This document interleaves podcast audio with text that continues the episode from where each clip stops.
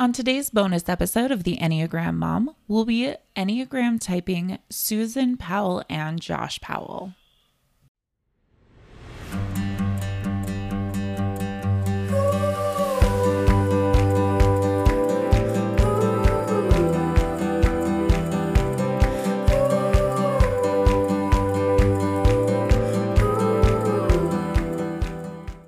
So I've wanted to record uh, bonus episodes for a long time, and I finally am like, okay, I'm just doing it.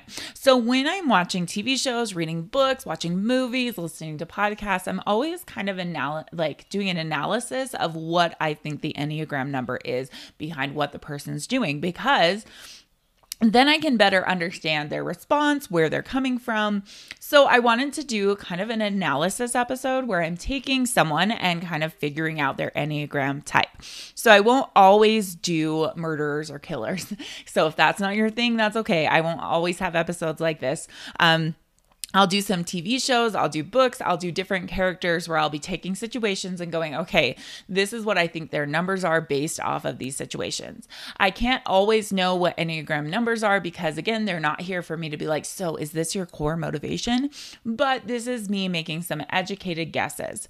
Last night, I was also asked to be on Killer Personalities podcast, which is one of my favorite podcasts where they take the Enneagram and this first season, they did serial killers and they kind of do an analysis to try to understand the behaviors behind what these serial killers were thinking or doing, and also to try to understand what it is like in an unhealthy state. If you do not know anything about Susan, the Susan Powell case, I suggest listening to the Cold podcast. It is absolutely one of my favorite podcasts. Um, the way that they go into it is so well done. Um, and it's also a local to Utah case. If you didn't know, I live in Utah. And so it just means a little bit more because it's an actual woman that lived here in Utah and was raised very similar to me. And so I connect with her on a deeper level. I've listened to the Cold podcast multiple times, and I actually went to their live event a few years ago. And the reason for the Cold podcast is not only to um, bring about this case and trying to find Susan and understand this kind of mystery, but also to bring an awareness of domestic violence. And if you did not know, I am a domestic violence survivor. And so I really want to bring out more awareness that domestic violence isn't always what we think it is. So, some idea of what you'll get in this bonus episode is us kind of diving into a little bit of the story so that you can better understand the um, characters in this story who are real, live, actual people. So, I'll be analyzing Susan Powell as well as Josh Powell and trying to understand um, what was happening in their relationship, if they were healthy, unhealthy, and just understanding their Enneagram types because I feel like the more that we understand people and their motivations, the better we can have an understanding of the world around us. This episode does discuss murder and um, domestic violence. So, if you are younger or with your children, I suggest putting your headphones in um, because this is not a typical episode I do. Um, again, if you love the typical episodes, go ahead and skip to those. It's not going to hurt my feelings at all. But if you are one a person that really wants to understand like the analysis of the enneagrams, um, this is a great way to start it. Um, so we're first going to kind of talk a little bit about Susan Powell. So Susan Powell actually she went missing December 6th of 2009 under some mysterious circumstances. And um, Susan just was just a lively, bright, amazing person. She was born October 16th, 1981, and she is just the light to everyone around her. She was so giving, so caring for everyone around her. Um, she had a wonderful family that loved her, and she was very very, very close with them. Susan had a huge heart and was constantly giving to others.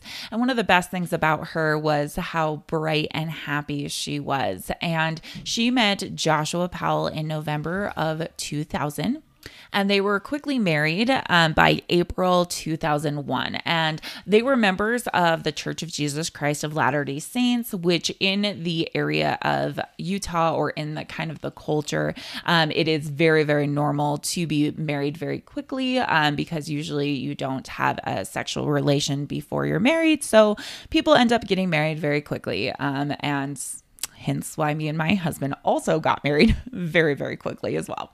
So there's a lot more of a background into Joshua Powell. So Joshua Powell, he was born January 20th, 1976, um, to Mother Stephen, uh, or father Stephen and Teresa Powell. Um, and they were born, he was born in Washington. In fact, both of them grew up in Washington. Um, they ended up in Utah in their later years. And Joshua's parents had a very dysfunctional relationship and marriage. Um, so Stephen, his father, Steve, he left the church of, um, of Latter day Saints, and it, which is fine that he left it, he was very, very, very viciously against it. He um, would constantly try to show his children pornography.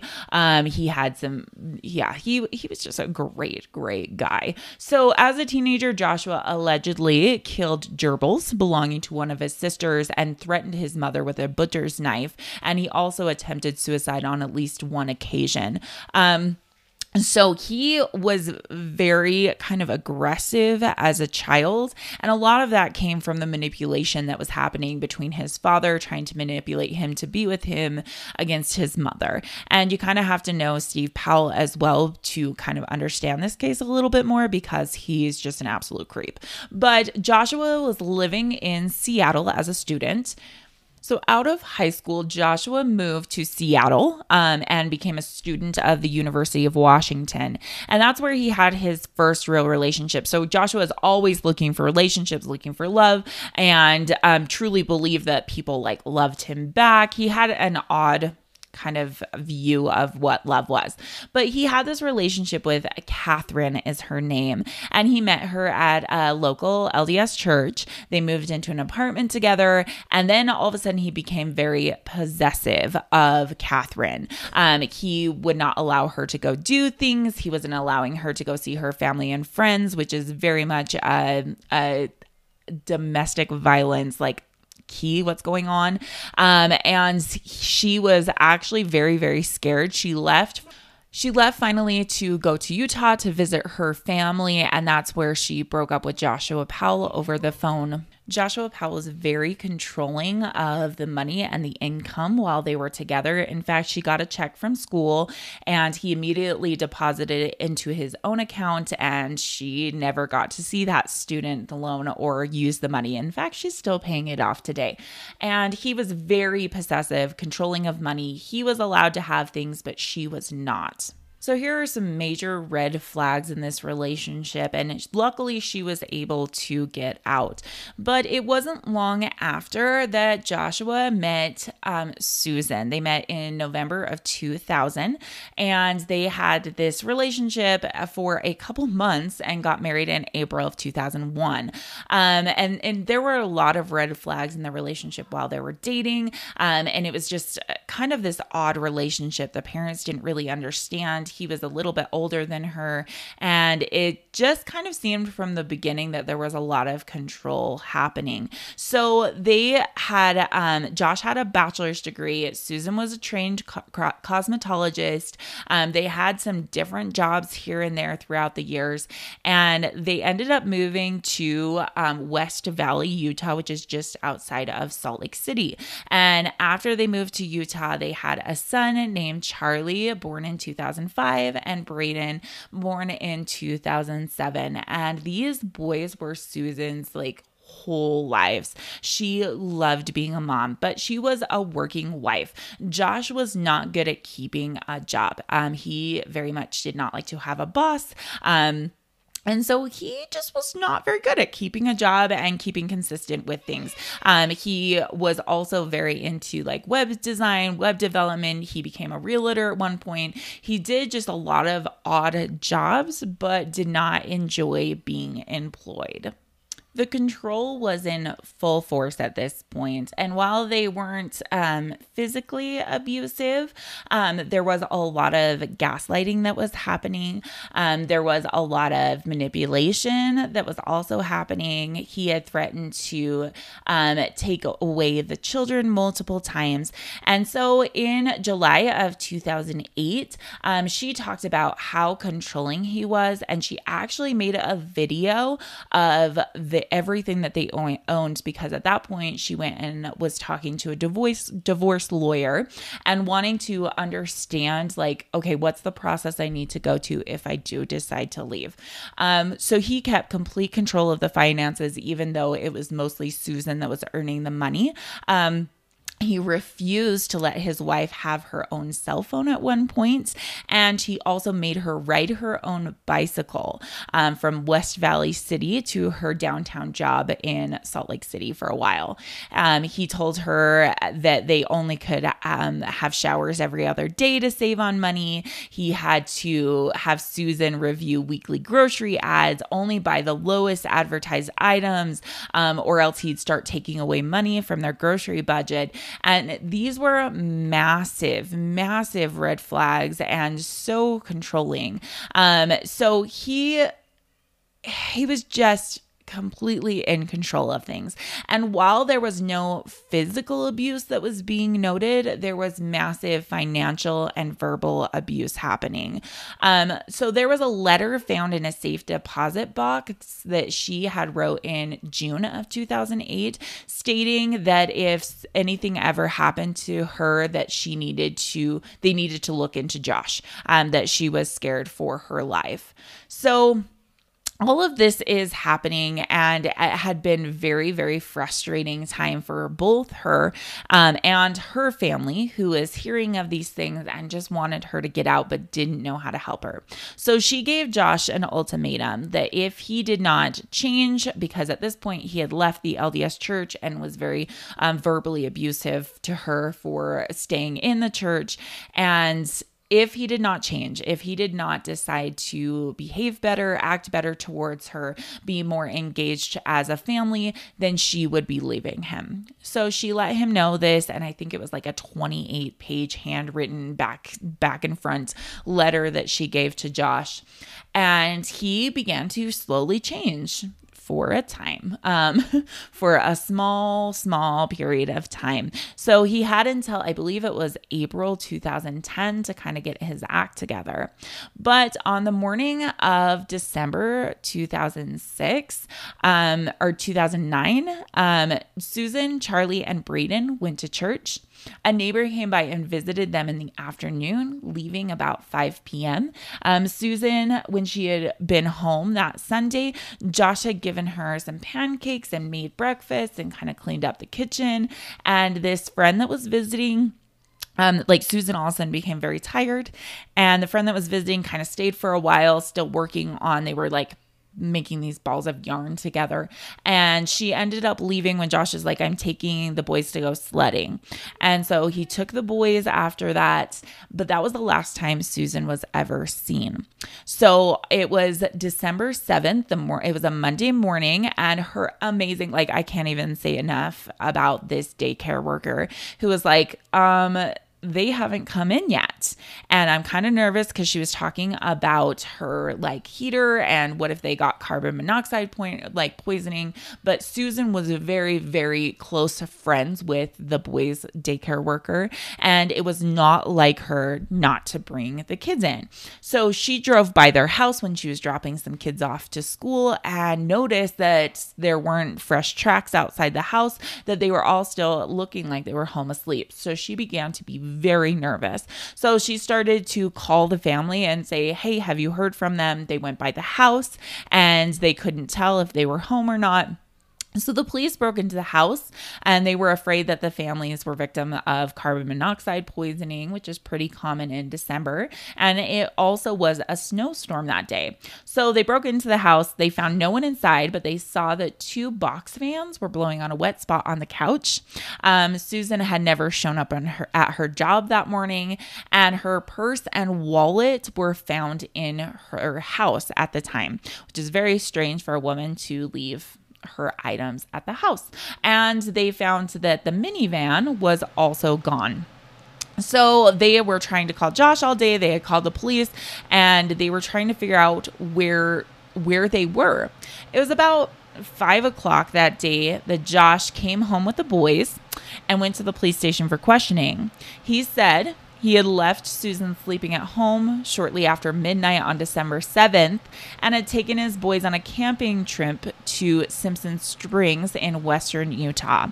Um, so he left, let's bring this up again, shortly after midnight, and I believe his boys were two and four at the time, in a snowstorm in Utah to go camping with them. Well, if that isn't the most likely story you've ever heard. So the police kept talking to Joshua Powell and saying, "Okay, well, where what's happening?" He's like, "She should have gone to work. She should have gone to work. She's not at work. Where? I have no idea." But he was kind of very lifeless about things. So that night he went home after his interview, spent the whole night cleaning, which Joshua Powell wasn't really a cleaner in the first place. That was his wife's job to clean and also work full time. Um, so he cleaned the entire night. He was supposed to go back in for another interview in the morning um, at nine o'clock o'clock, and his sister and mom came over to watch the boys at that time.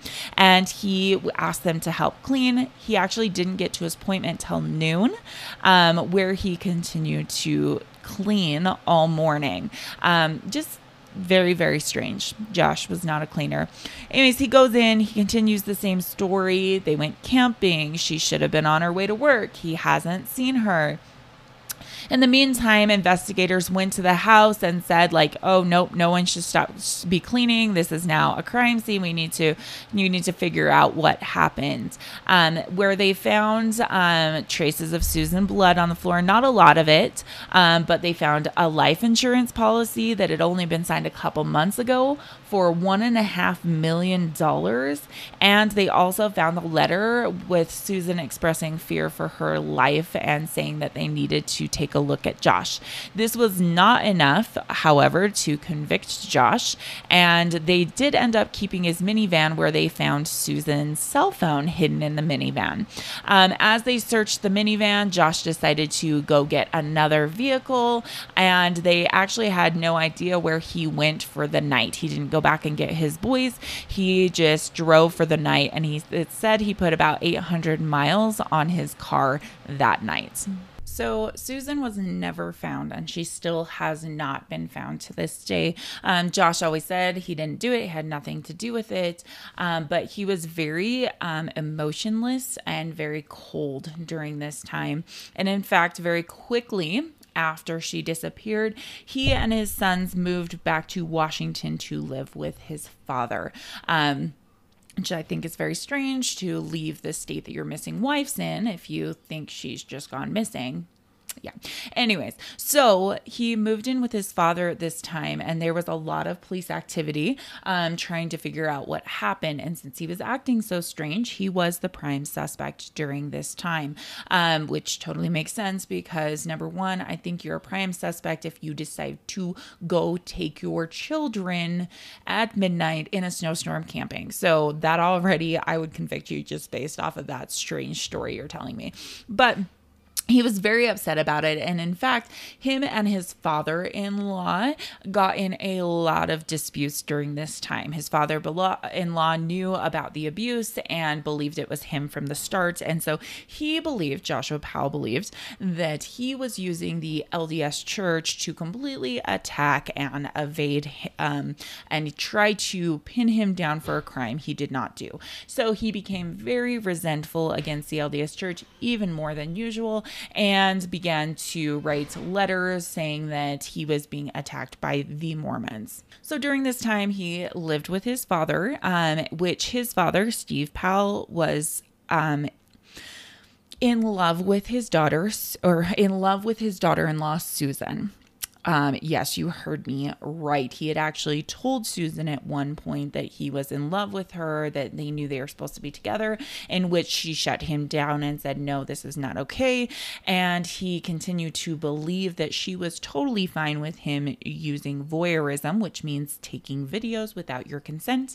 Um, he ended up stealing her underwear. He he was a creep, okay, on so many levels, and was madly in love with Susan. So this hit him pretty hard, and it was really hard for him because he believed that Josh and Susan were not supposed to be together, that it was supposed to be with him. Um, anyways, so We also have this like creep factor coming from the father in law, which is making this story even more interesting and trying to understand what's going on. So at this point, we have the father who's also very creative. He writes a lot of music, and a lot of it was about Susan, and he had his own like stage name he he was he was crazy. Like again listen to the cold podcast if you want like the full thing because i'm just trying to give you like a rundown of what's going on in life. And these are just like the the, the tip of the iceberg so all of this is going down. Um, eventually, the police get a search warrant for the Powell household because they say that they have now kept Susan's childhood journals, and there is important evidence that indicates that she had a lot of issues and she abandoned her family. So now, telling the police that there is evidence in these journals, they now need to have a search warrant. So they search this guy's house and they come up with evidence not for the Susan Powell case, but that he has child pornography. So he is arrested and later sentenced to time in jail, but Joshua Powell is still not sentenced with anything, although there is a lot of evidence that he is evading the police and lying to the police during this time. Okay, so more begins to happen and come to light, and Josh actually gets his children taken away and they go live with the Powell parents, which are not the Powell parents, the Cox parents, um, Susan Cox's parents. And he did not want them to live with him because they are Mormons and they are going to make his children be against him. Anyways, so much more. Again, listen to the Cold podcast. They go in so much details. I'm just trying to quickly um, go over this so we can really kind of go into the analysis part. So at this point, he learns that he will not be getting his children back, which is kind of a breaking point for him. So he begins to figure out his, his insurance policies, start to put things away, right? It starts to look like we are getting prepared for a suicide attempt. But since Josh is such a great guy. Um, he decides that his children, he actually sees his children as an extension of himself. So when his children come for a supervised visit, they run into the house Yes, the supervised visit was at his home. Um, the children run into the house. He slams the door in the supervisor's face, and she immediately calls 911 saying, I smell gas inside the house, and the children began screaming. Um, this is when it is found out that Josh. Um, killed his children. He hit them in the back of the head with an axe and then blew up the house, um, which is basically a confession of his guilt to killing his wife as well. Um, this shook everyone that was involved in the case because they had fought for so long not only to find Susan but to protect these boys and they were not not able to do so. So there is so much uh, there's so much more in this case. I can't even tell you. Um, like that his brother, shortly after when he started getting questioned, also committed suicide. Um, there was a lot of unhealthy, narcissistic, um, and just kind of evil traits about these people. And you can see it being passed on from the father to his children. And it just, uh, it brings me so much sadness because how different would have life have been if if they would have been able to seek help like they needed, if they would have been raised differently, um, uh, so much more. Again, listen to the cold podcast because it goes into way more details than this. Um, and I probably got some details wrong here and there because I just wanted to do a quick, you have to have an overview to understand where the logic is all coming from in this. So I originally kind of pegged Joshua Powell as a type five. Um, type fives are very cold they are um, kind of not like lover type people um, and they are kind of distant from people um, they also are very good financially they like to take care of their finances well the more i kind of listened into things i thought josh oh the controlling aspect i could see that as an unhealthy one Unhealthy ones can be very controlling and desire that people do things their way because they see it as the correct way. Again, we're looking at unhealthy traits, not healthy. So I began to see him more and more. Okay, could see him being a type one. He really wants things to be a certain way. He um, is kind of going against his morals and trying to find his own morals.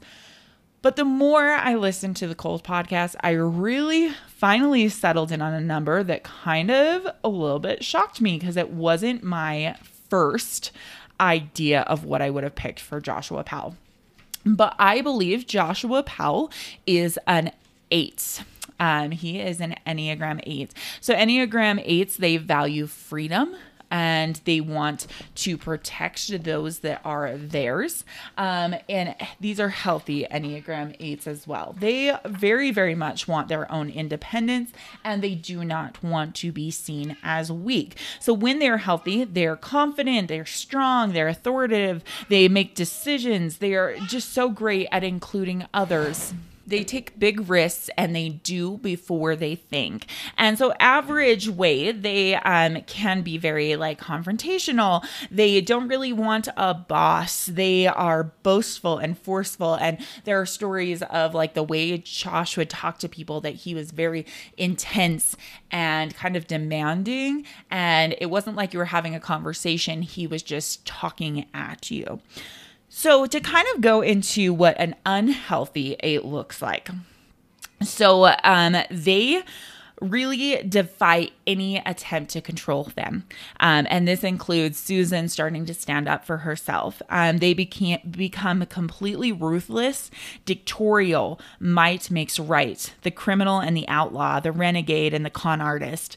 Um, they become hard headed, immoral, and potentially violent. And I kind of see Josh in this spiral where he was beginning to be controlling, where he wanted things to be done this way and he believed he took control over his wife and his children. They developed delusional ideas about their power, their invincibility, and their ability to prevail. Um, they, they have the feeling of being omnipotent, invulnerable, reckless, and overextending themselves. So, a lot of this you can see after um, Susan went missing, and he truly believed that he was smarter than the police, um, that she will never be found. Um, the way he either disposed of her or where he put her, she would never be found. So he came across as very, very cocky and he believed that he was in complete power and control of the situation. Um, and the lowest unhealthy level is if they get in danger, they may brutally destroy everything that has not conformed to their will rather than surrendering to anything else. And if, gosh, his wife and his children totally makes sense, sadly. And they are vengeful, barbaric, murderous. They have sociopath- sociopathic tendencies. They generally correspond to antisocial personality disorder.